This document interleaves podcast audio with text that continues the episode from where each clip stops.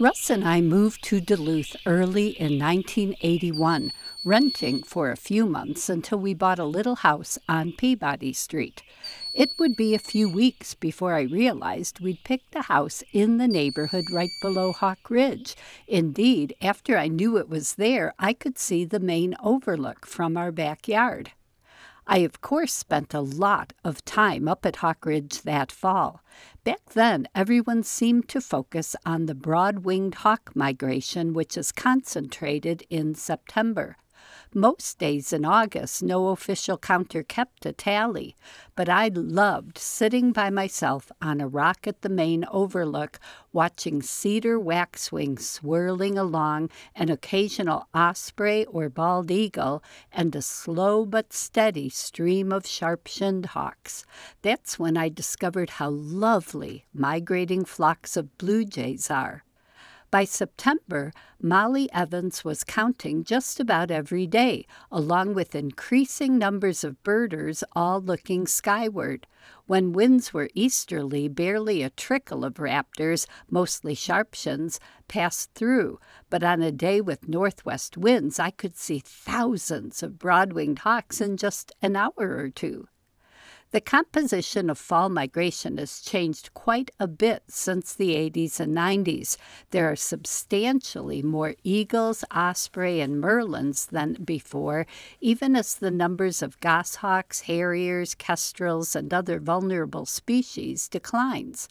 Broadwings are still the most numerous species most years, but our biggest days for them now are smaller than they once were.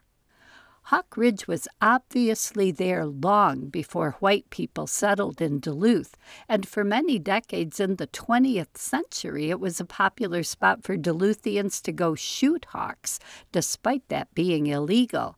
But 50 years ago, the Duluth Bird Club became Duluth Audubon, and thanks to contributions from Minnesota birders and a gift from the Nature Conservancy, they bought the property and donated it to the city with the stipulation that it be protected permanently as Hawk Ridge Nature Reserve. A committee of Duluth Audubon was responsible for collecting scientific data and providing educational opportunities.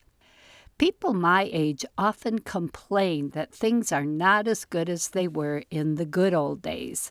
Some hawk numbers have gone down since I first was going to Hawk Ridge, but just about everything about Hawk Ridge Bird Observatory is better today than it was 50 years ago.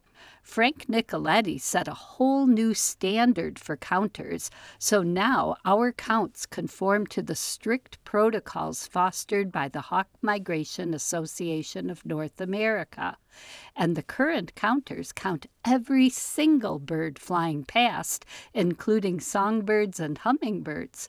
You can see up to the minute data from this year's migration, and yes, I mean up to the minute, by clicking on the Live Fall Count Data button at hawkridge.org.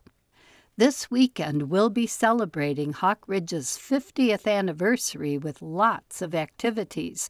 My dear friend Erik Bruhnke, one of the former naturalists, will be up there every day, teaming up with our current naturalists to point out birds and answer questions programs at UMD, a paper session at the Great Lakes Aquarium, and lots of field trips to other places are all on the agenda. I'll be leading Saturday and Sunday morning field trips at Park Point. If you're in the Duluth area, come join us. I'm Laura Erickson, speaking for the birds.